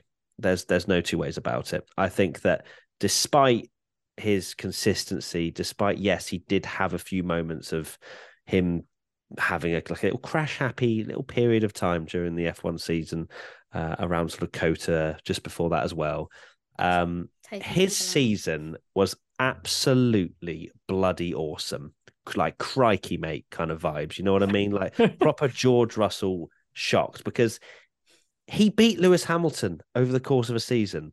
I don't care what Team LH throw at you in terms of the reasons why. Over the course of an entire season, George Russell, who rocked up into this team, yes, he's been a part of this team for ages and ages, but to drive a Mercedes and to beat Lewis Hamilton over the course of a season is not plauded enough, in my opinion. Uh, and I think George had an incredible season. He beat Lewis Hamilton pretty much toe to toe in Brazil. Yes, Lewis might have been covering and having some damage and blah, blah, blah, whatever. George is like, just for a second, we just have to appreciate what he's managed to do in the first year of him at Mercedes. Like he has got a very bright future coming, and in my opinion, is absolutely going to be a world champion after what I've seen this year. Wow, some big claims. I think he has had a really strong season. Like you say, the car's not been there, and he's shown that he's mature enough to deal with the fact that the car's not going his way. Perhaps some other drivers on the grid might not be as level headed and as calm as he has been, but maybe that's because in the back of his mind, he knows he signed a contract with Mercedes and they're not really going to put up with the fact that they are third. They want to be at the front. Um, so maybe he knows that better times are around the corner. But yeah, certainly, you know, got his maiden win this year. There have been a couple of races where he's been a bit iffy. I mean, we gave him an E for Singapore because that was just dreadful. Like, I know he started at the back. I think he started in the pit lane, if I remember correctly. Um, but even then, like trying to make his way through just wasn't it. You know, um, coming together with Mick and all these other kind of things um, wasn't his his finest moment, but he wasn't alone in that race. Um, and then, like you say, he got a bit of a reputation sort of midway through the season when he people sort of put him down as a blame for that crazy Zhou crash that we saw in Silverstone, tapping Carlos Sainz and the pole sitter taking him out the race at COTA. Like there have been lots of examples that people have sort of put together of him maybe getting away with um, the occasional bump and things like that through other drivers, but generally, I think it's been a, a, good first season with Mercedes. I personally am not going to put him fourth, but I'll let you. Wow. Let you go with that, Tommy. I mean, look, I, I just want to quickly add as well. I know I've praised him a lot, but the fact that he went on that run of top five finishes at the oh, start Oh, yeah, of the year true. when Mercedes were not good at all, Hamilton was getting knocked out in Q1 and Saudi, etc., etc. He had nine top five finishes in a row with three podiums there. He finished in the top five 19 times out of the 22 races that we had. That consistency is on another level, in my opinion. And I think that is, again, another reason. I, I mean, I would even maybe put him third. Genuinely, he's had an unreal season, and I'm a George Russell fanboy apparently now. Tom Bellingham, what do you have to say to to the matter? I agree that I think he's had. Uh, I'm surprised how under the radar George Russell beating Lewis Hamilton, and it's not just beating Hamilton in the season because yeah, there's always that argument of like, oh, Hamilton was using experimental floors and stuff. At the end of the day, there were a few races at the end of the season where Mercedes probably could have got a victory, and the track where I think we've mentioned this with Hamilton before. Um, it was this this year to get a win, you essentially had to be on it in the very rare occasion that Verstappen made a mistake or was off. And at the end of the day, that that race where that happened to Verstappen, uh, George Russell was the one in the Merc that was ahead. You know, won the sprint, uh, overtook Verstappen, won the sprint, um, started on pole from from the sprint, and uh, won the race and kept that uh, Mercedes kind of win streak going that a lot of people thought was was going to end this year. Um, his consistency has been incredible, and I'd say maybe the Singapore thing gets a little bit too much heat because it was literally one race. I mean, looking at his grades, he didn't get a single D grade or an F grade. He got one E, two C's, and then everything's a B or higher. You know, ten A's. I think he's maybe not had. Uh, well, he hasn't. Uh, uh, that's a fact. Uh, to quote one of his phrases, like uh, that, he's not had maybe those A star performances, but the consistency uh, has been absolutely amazing. And dare I say, it's consistency that that wins you titles. And you know, if he's doing that when the Mercedes is is good and just getting all the points he needs, he could he could challenge for a title. So yeah, I think I think George Russell has been um, sensational. Um, and sorry, Katie, but I'd agree with you, Matt, that even even though one of the other drivers is Fernando Alonso, who I obviously adore, um, I I personally would put Russell fourth as well. British bias. Okay. wow, British bias flowing. Uh, our second driver is Fernando Alonso. He had uh, zero Fs, zero Es, one D, which was from Miami, five Cs, five Bs, nine As, and two A stars, which was the Netherlands and the USA. Fernando was doing things that you would not expect that a man of that age to be able to do in a Formula One car. Uh, there were a lot of what could have could have been. It's amazing how Ocon beat him in the championship, and we're talking about him being the, the fourth best joint driver of the season. Uh, but obviously, that's, That's due to how all many crazy stuff that ha- he had go on. Um, yeah, he was sensational, brilliant to watch. You know, Canada sticking it on the front row. What could have happened in Australia qualifying? Of course, even what could have happened in the Canadian GP race, but his car then had a problem again, shock, and he couldn't go as quickly as he could, and maybe that could have been a podium for him then. Um, but yeah, Alonso driving back from the USA crash with Stroll and just brilliant to watch. And it kind of, yeah, you kind of wonder with Fernando Alonso coming back to the sport, how will he actually perform? You look at what Michael Schumacher did and how much he struggled, as much as that pains me to say out loud. Fernando Alonso in a similar sort of scenario, although he did obviously drive the sort of hybrid McLaren Honda, so it's not the the, the craziest switch for him. That's my Michael Schumacher defending right there. Uh, but Fernando's been unbelievable for for that that man to produce the performances he did. Straight up fire. Can't wait to see what he does next year. But he's gone to Aston Martin, which, yeah, we'll see how good Aston Martin are next year. Yeah, I think Fernando Alonso, um, I'd say has had a very different season to George Russell, despite them ending up with exactly the same kind of points or, or average grade here. Um, because for me, Fernando Alonso, I wouldn't say he's been inconsistent because he's been hard to grade because his car just has problems all the time. If you listen to our end of season podcast, I think you read something out on Reddit, Matt, that was like that list where I think you could, there was about 14, 15 issues that he had during the season, even if it wasn't simply breaking down from a race, there was something, there was always something that was going on. Um, but for me, Fernando Alonso's had higher highs like that that front row in Canada. I mean, no one in a midfield car did anything like that other than Lando's podium to to to break into that top that to to displace any of those top three teams in any moment, even though it was a wet qualifying. But it, you know, it went the distance. I know Magnussen got a pole, but that was kind of a very unique circumstance where the session ended early. It rained a lot. That that qualifying session went the distance, and Fernando Alonso put it on the front row again.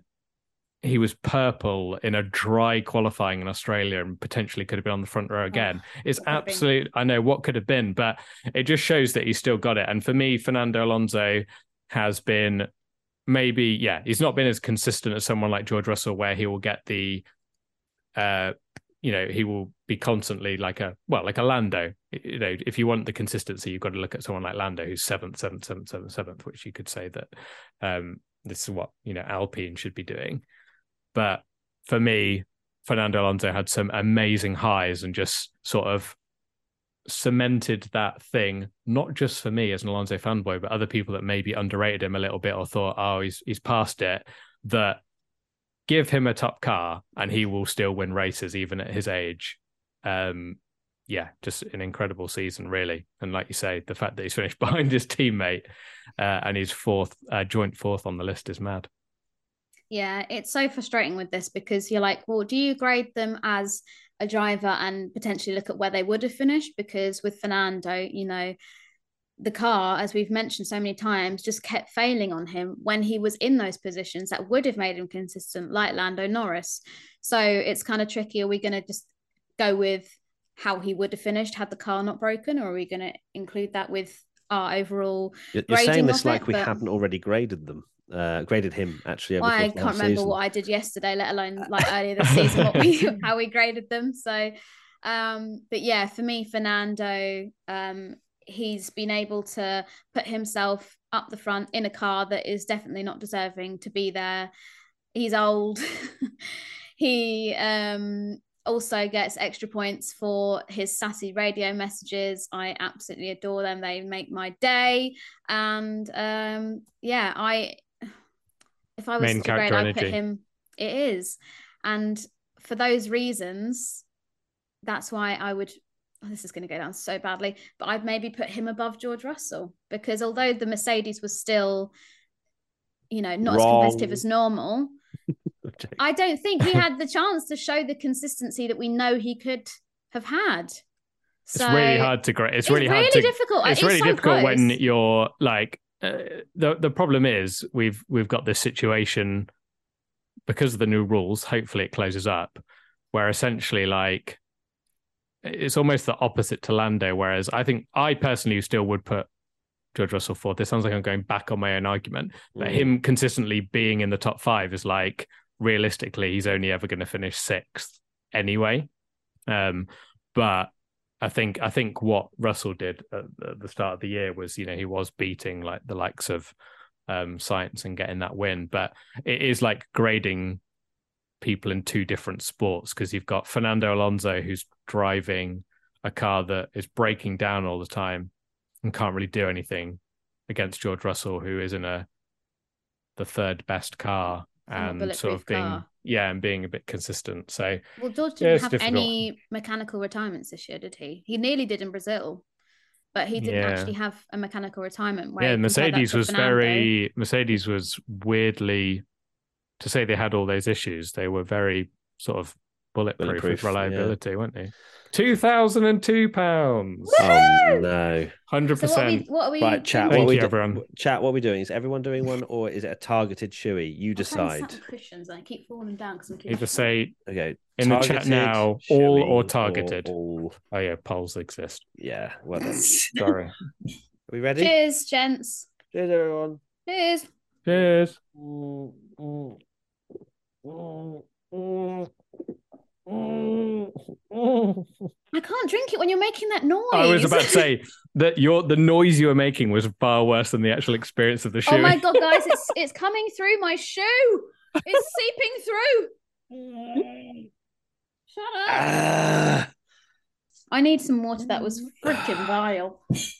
And the final fourth position is Sergio Perez, who had zero Fs, zero Es, one D in Canada, five Cs, five Bs, eight As, three A stars in Saudi, Monaco, and Singapore. Yeah, Sergio Perez for me probably would be sixth if we were to take them away from each other and not be drawing. He had an amazing start to the season. Um, and we were wondering, oh, is he a championship contender? Uh, and then his car did not suit his driving style anymore for whatever reason. You can decide. Um, but yeah, Sergio has still had a really good season. Um, and I think he can be happy with what he achieved, definitely. Um, but yeah, I, I would put Alonso and Russell above, and maybe that's because again you're working with expectations here. Like for me, Russell, you know, you're you're expecting him to be beaten by Hamilton, Fernando Alonso, 41 years old and an Alpine, but he's doing amazing stuff. Sergio Perez is in the Red Bull, which won the world championship, and so there's of course going to be a level there where the grades and, and maybe your opinion is skewed. So for me, Sergio finishes the bottom of the fourth runners in P6. Yeah, I think that's fair. I still, I still think it's been Sergio's best year to date. Um, we mentioned that, well, like his A stars came at Saudi, Monaco, and Singapore, all places which he, well, actually, he didn't win the race in Saudi. He got pole in Saudi, his first ever pole position, um, but it wasn't to be that uh, like fake call for a pit stop from Leclerc, caught out Perez. He pitted, then there was um, was it a safety car afterwards or something? And yeah, basically got screwed. he he? got screwed over and i'm still not over it but it's okay um so yeah he certainly had a much better season than i think he has previously but like you say with max verstappen as your teammate and a car that we saw potential with sergio and that red bull at the start of the season um but it's just not really continued over the majority of the year like i'm more than happy that he's had races where he's really shone bright and that Max hasn't actually been able to match him. And that's, you know, I really like races like that. But um, I just don't think it was enough considering how competitive that Red Bull was. He should be doing that more. Um, so yeah, I think I'd probably put him behind Alonso and Russell in this. Yeah, agreed. Uh, I I don't know how you can put uh, Sergio anything other than sixth in my in my opinion because uh, I, I I worry that Checo is is one of those drivers where maybe I think you mentioned this earlier with Sainz, Matt, that if uh, you kind of expect him to be behind Verstappen, so if Checo finishes second, he gets an A, whereas Max finishes second, we're like, oh, he should have won the race. Probably a B, maybe an A, and and maybe like Checo gets a better grade when he's sort of finishing behind Verstappen because that's where you kind of expect him to be. And and realistically, that is kind of the job that most people believe, uh, whether Red Bull would admit it or not, that he's been bought bought to do to be a solid number two to Verstappen. And I think more than ever, it's helped that the car has been very good.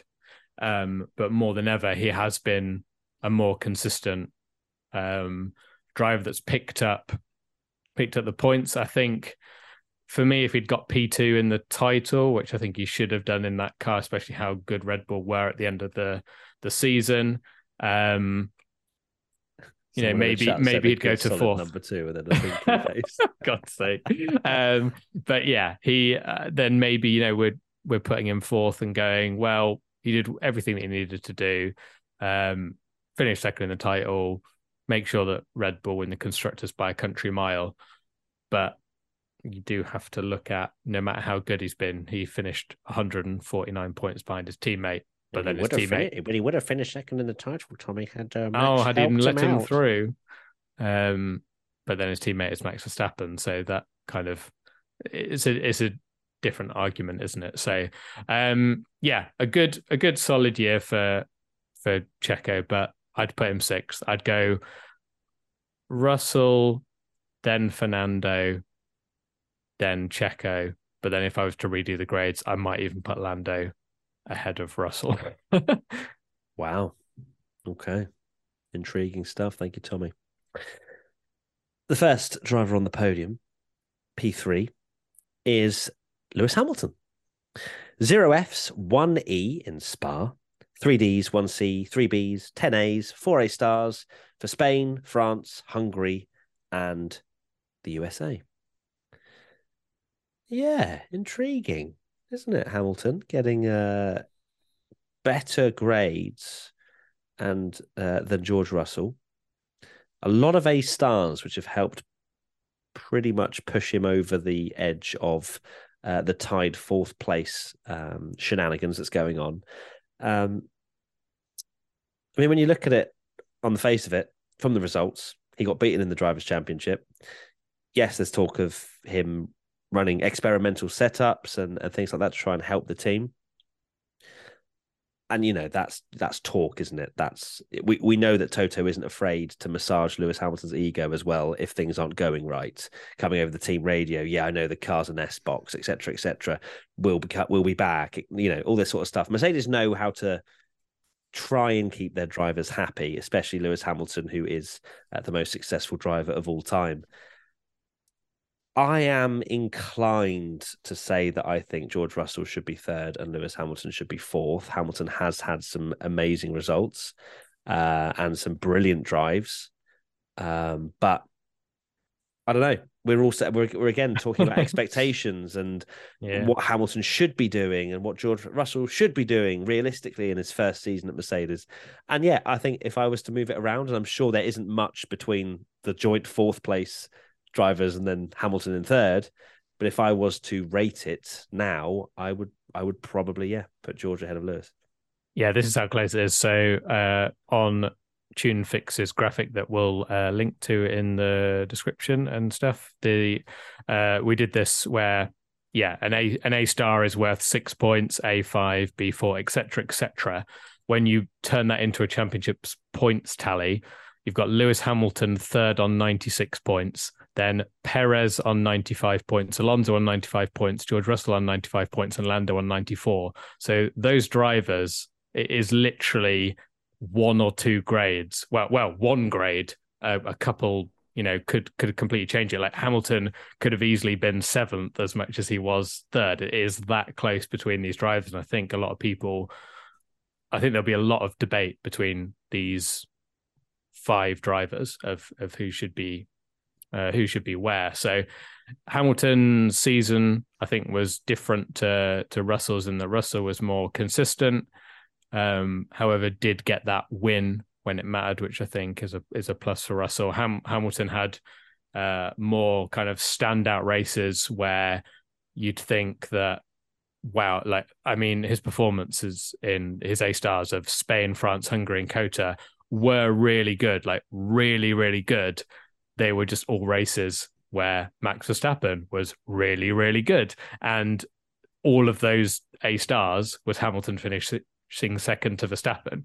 Uh, and you know th- th- those performances, he was beating Ferraris, which were better. He was beating Sergio Perez and a better Red Bull. But Hamilton's great races came on days where Max was also very good, so he didn't he didn't carry on that win record. So, oh, it's it's a really difficult one. Um, Apart from Spain, I- by the way, that he didn't finish second in Spain, but he came from like Sorry, last yeah, thirty seconds behind the the back. that was of the the, K Mag contact, fifth. right? Yeah. With K Mag, and then yeah, ca- came back uh, and had unbelievable pace. And I think we were all saying, could Hamilton have won that race or at least finished maybe second uh, or third? Uh, and that was when the Mercedes were, wasn't doing particularly good. So yeah, uh, for me, I think Hamilton. I would put Hamilton ahead of Russell, but it is so marginal. It's so marginal, and I can I can totally see either way. Yeah, I mean, we look at Lewis Hamilton's season, and for a lot of people, they'll probably either see it as the season where he was Mercedes guinea pig, and you know they were putting all these parts on his car and slowing him down and testing all this, and he was proved himself to be a real team player. Not that we didn't think he was beforehand, but we've seen it even more so far this season. Um, but also, yeah, the season where he didn't get that win, but strip that back and take that away, just like generally looking at his season so far, it was a kind of a similar story, I guess, like we had with George, is that you'd have a look at how the standings were of after the race or the classification, and you'd be like, oh yeah, like Hamilton's managed to get another really good like get on the podium. He had so many races where he was on the podium in a row and things, and that's just testament of you know his abilities and his skill that although he didn't get that prized first place this year he's still been super consistent getting those results um, and I guess that's why we've we've put him into third. Like you say, looking back at putting them all into order like this and going through them, there's probably going to be, even though we've put them in this order, like reasons why we want to change things here and there. But he's just done a really solid job. And um, I'm sure all the data and stuff that he's collected as well over the season, just as George has, will be a huge benefit to Mercedes. And uh, yeah, I don't know. Like we've seen up until now, there have been some drivers that maybe haven't had that amazing standout performance, but they've still been at the front. And we're so used to seeing them at the front that we kind of don't really highlight the fact that they've consistently had these really, really good performances. This once again, this shoey juice is really getting to me. I feel like I'm just waffling, but you get my. How much did you put in your shoey? Um, yeah, I think I think Hungary for me is the the standout race for Hamilton. Where in that race for me, Verstappen and Hamilton showed just how good they both are, and uh, and we we've seen I think we've seen moments from Hamilton this year where we've gone, the Mercedes are up there. Hamilton is challenging for for the championship again, and, and would would take it to to the fight to Max again. So, um, yeah, it, it, I don't think I've ever witnessed uh, we've done ABCDF one for a long time now, and I don't remember as ever being sort of a fi- like five way, sorry, three, four, yeah, five, five drivers that are pretty much almost equal. And it is really hard. So a lot of people will probably go, "Oh, it's absolutely outrageous that Lando's seventh. That sounds ridiculous," because they'll put Lewis Hamilton seventh and put Lando third. But realistically, they're all very close and really hard to to pick between.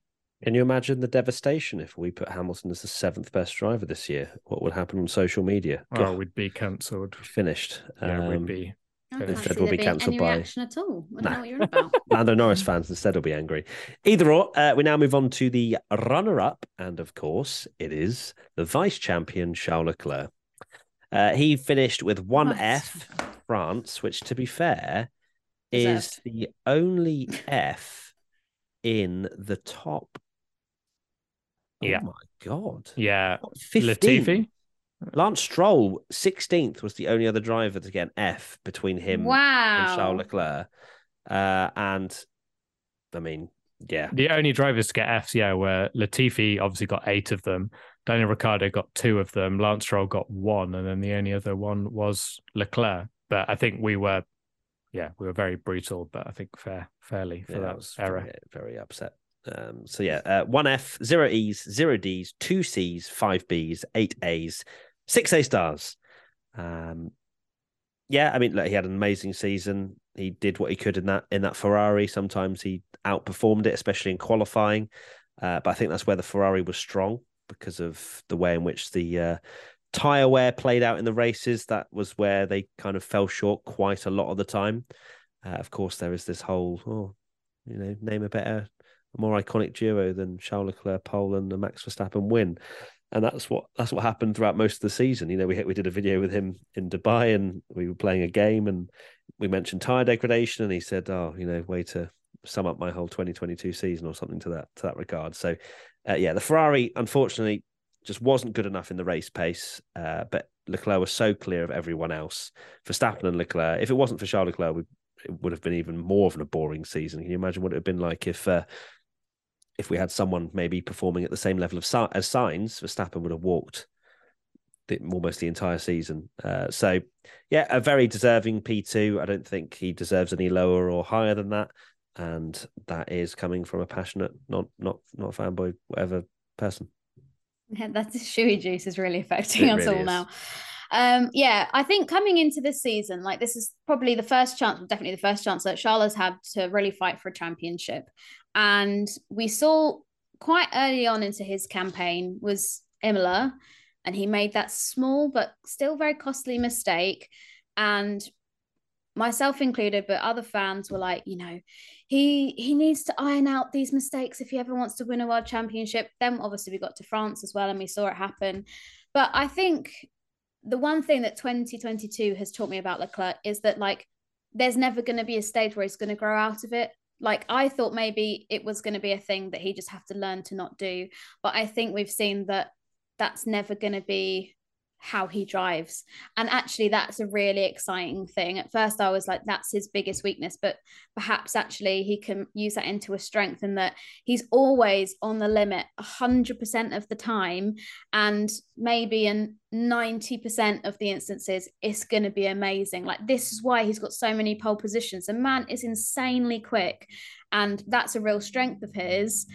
But perhaps he'll just be on the limit. And like I say, one time out of 10 yes that's correct. That is 10% um it, it won't work and he might make a mistake hopefully not one as costly as we saw in france. But for lots of people maybe yourself included matt it might be a bit of a tricky watch if you're watching in, him and thinking oh my goodness he's going to bin it at any moment which sometimes i get when i watch leclerc's onboards. But it certainly doesn't um, not deliver excitement when you watch him drive and yeah, I think that's probably my biggest takeaway from this year on him. Um, he did a really, he he gave it a good fight. I think we kind of got to halfway through the season. We were like, he did he put up a good fight, but Max ultimately was just the better and had the better car and the better strategy team and all this kind of stuff. Um, but I think Charles should be really proud of his season.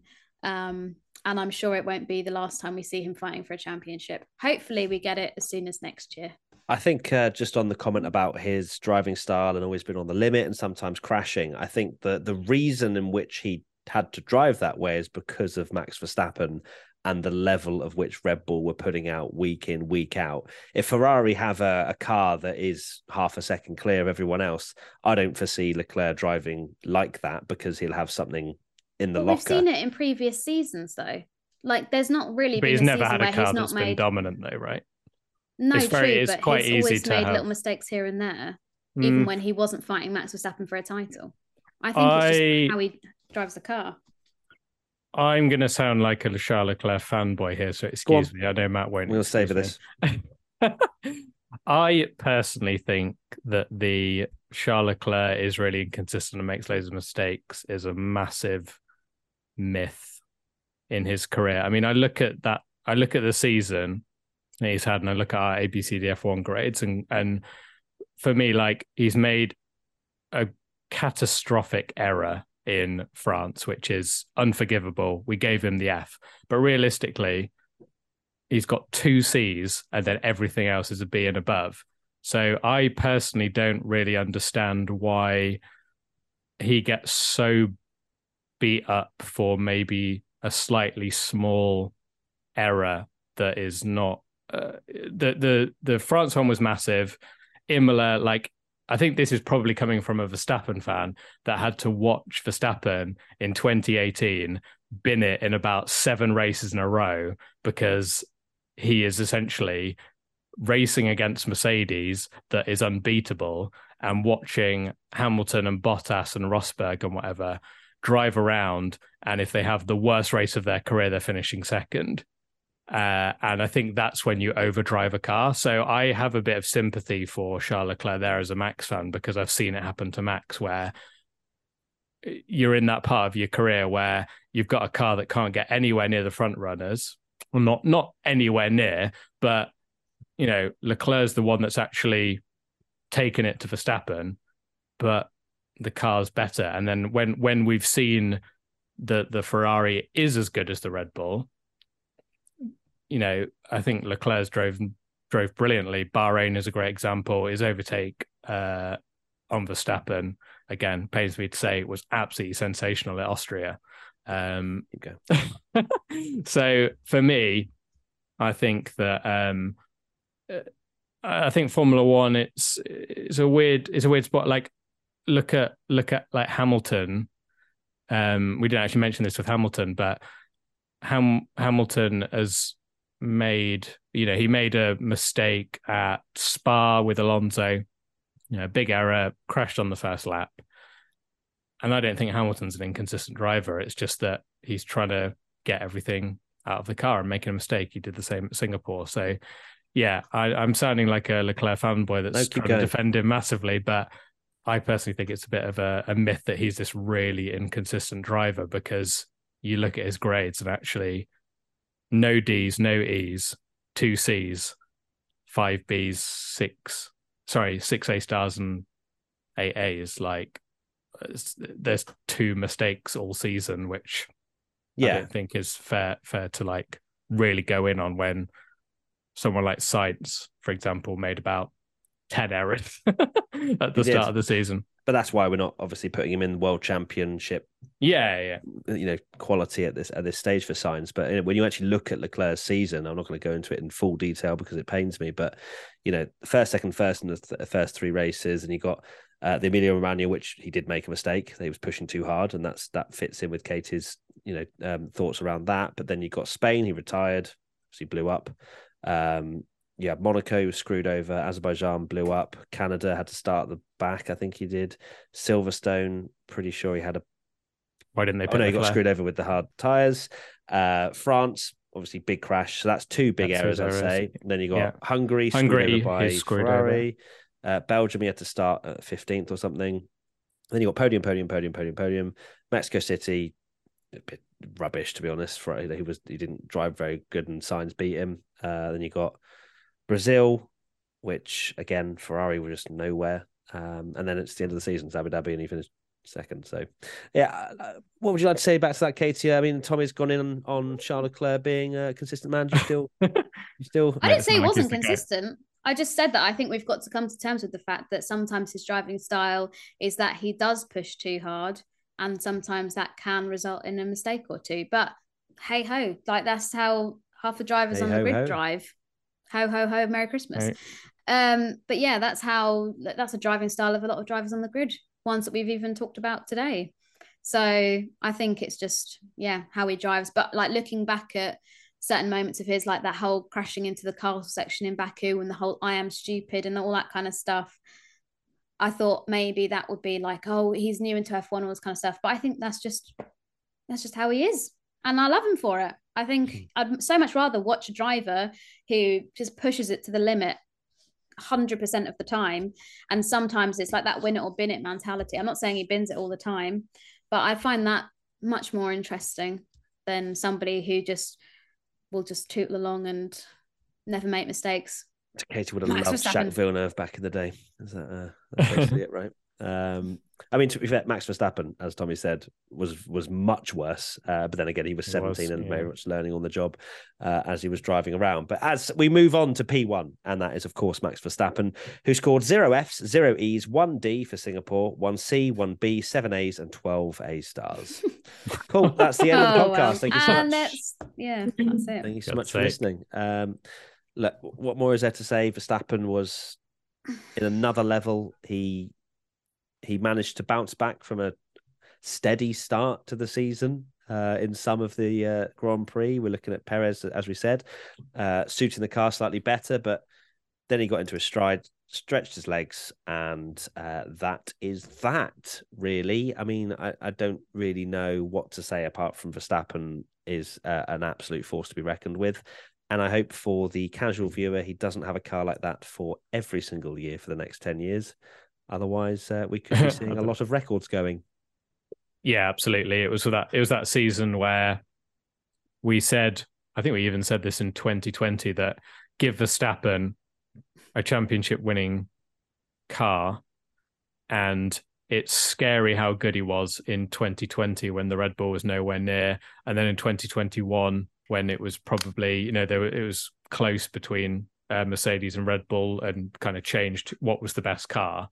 Um, but I mean, the the scary thing as well was at the start of the year, the car wasn't really suited to him.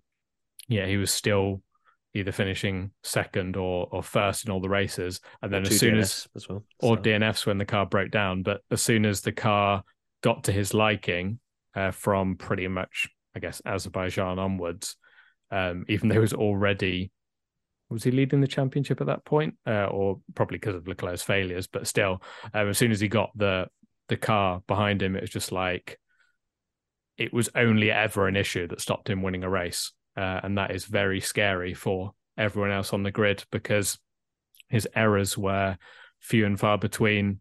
Um, Singapore was his only D grade, which was uh, obviously that that race where they he had the the issue in qualifying, which meant he was always playing catch up, and um, as as caught out Lewis Hamilton and a lot of other drivers in that race. Singapore was a weird one where the second you went offline, it was one of those awkward wet races where it was really hard to overtake, and as soon as you go offline, you just skid off the circuit. And yeah, he made that massive lockup, trying to make it make it through the field, and that was probably the old Max Verstappen that we that we saw.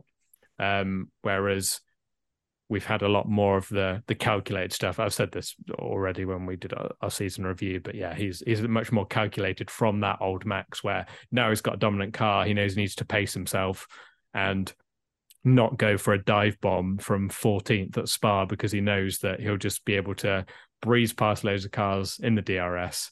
Uh, and Spa is one of those examples that we'll look back on one day and go, how on earth did he just make the easiest win ever from 14th yeah. on the grid and he was behind his teammate who was in the same car within about four laps. it's just yeah, Spa, Hungary, you know, you name it, doesn't matter where he qualified or what power unit problems he had, he would just rock up and win. And it just became very much uh, an inevitable feeling uh, about Verstappen and, and that and that uh, relationship he had with that Red Bull car is, uh, yeah, an absolutely stunning, stunning, um, just execution of this championship. Uh, just ran away with it. Thanks so much. See you next year. Uh, it was, and uh, that combination of a championship winning car and Verstappen, I don't think can be beaten. Even with Leclerc and Ferrari sorting their antics out, they wouldn't have got anywhere close because their car wasn't good enough. And even then, even in equal cars, Verstappen beats Leclerc. It it's just it just is the case. We're gonna swap of fanboys today. nice. Yeah, I mean, there's not really much for me to add on top of what you guys have said. There's one word that always comes back when talking about Max Verstappen's season, and that is just inevitable. Um, like you say, whether he's coming from 14th or 7th or wherever it may be on the grid, first, second, like he's pretty much guaranteed to win the race. Like fans know it, drivers know it. You know, listening to some of the drivers speaking after Saturday qualifying in Spa, they're all saying, "Oh, well, Max will probably pass me by lap two and all this kind of thing." Like it's just, it's just seems to be fact now that he will somehow make his way up to the front and win the race unless his car is damaged or he's been dealt a really unfortunate set of cards. But just a sensational season. And like Tommy said, this will be one of those. I'm sure that in a couple of decades' time, people will look back, or maybe even sooner than that, and just say, "Well, this was a season, and this guy was just on another level." So congratulations, Max. There was no one else that was going to be top of this list. Well, actually, no, there is someone top of this list uh, with 22 A stars. It's uh, Tommy's child, Grace, who ruined the entire World Championship with the use of her onesies. Um, so thank you so much. Well, you know what? We're not going to be horrible to Grace. We're going to be horrible, horrible to her dad, who decided to use uh, the Verstappen onesie far too much. Where this is going. Um, I think I think she's uh, I think she deserves like a whatever the equivalent of a knighthood in the Netherlands is for her contribution to Formula One. Waffle. A lifetime Completely. contribution at nine, eight, eight months. Well done, Grace. Amazing stuff. I thought you were um, going to say when you mentioned about um, there was someone that was first. Uh, Nyck de Vries, if you go on average, uh, did one race and got one A star. So what about Hulkenberg? Where did he too. average? Uh, he got two C's. So, oh, okay. so he was seventeenth. Should just stayed at home, really. Um, yeah. So yeah, well done, Nyck de Vries, for winning winning the average. That is uh, that's quite an achievement. of course, he'll be on the grid next year, so we'll be able to see if uh, he'll get twenty three A stars. We will see. We'll Can he keep up that average? Uh, Tommy, final thoughts. Final thoughts are I hope you enjoyed that very wow. long season. Yeah, review. looking is... forward to next season. Uh, uh, yeah, it's been a long podcast. Tommy is running out of battery. I know, um, and just this season. Uh, yeah, I don't know what more to add. It's been a, it's we've done our season review. It's been a great, A great season as a Verstappen fan, and uh, yeah, best driver one. Just got to get some fanboy in there because I've been too too much Yeah, of a too Leclerc nice about fanboy. Leclerc. Fair enough. Katie?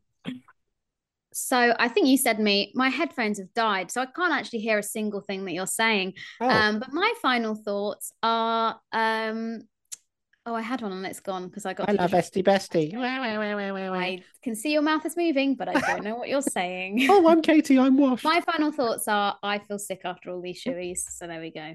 But it's been a good reason because we've been raising money for Blood Cancer UK. So many thanks to everyone that's donated in the Twitch chat. If you want to donate further later, whenever this podcast goes out, you can find the link um, everywhere, I'm sure. It's on Just Giving, um, WTF1 on there, but we will post the links uh, where we can in whichever platform you are listening and watching. Uh, so that is it. The longest podcast we've ever done by an absolute substantial margin. Katie has no idea what I'm saying at this point. So that's quite funny, actually, that she's just kind of sitting there, sort of, oh, what's Matt saying? Oh, look at this. Oh, I'm washed. Oh, yeah, I wear reindeer antlers. I'm so Christmassy. Um, so yeah, there you go. Uh, Tommy's muted as well. so Oh, it's got to literally say, just the nervous, talking. the nervous look in Katie's face is priceless right now. Oh, it's amazing. Uh, so thank you everybody for watching and listening to this podcast. Um, and thank you so much for the support over the course of the whole year. I It's been an literally have no idea what you're absolutely saying. Amazing time bringing you this podcast. So thank you so I'm scared. I'm hiccuping now. Thank you so much uh, for for tuning into all of our podcasts. Hashtag WTF1 podcast if you want to get involved in the discussion. Follow us on Twitch, WTF1 official, and we'll see you very soon for another podcast. Lots of love. Bye. Bye. Bye. Wave, Bye. Katie. There we go. Well done.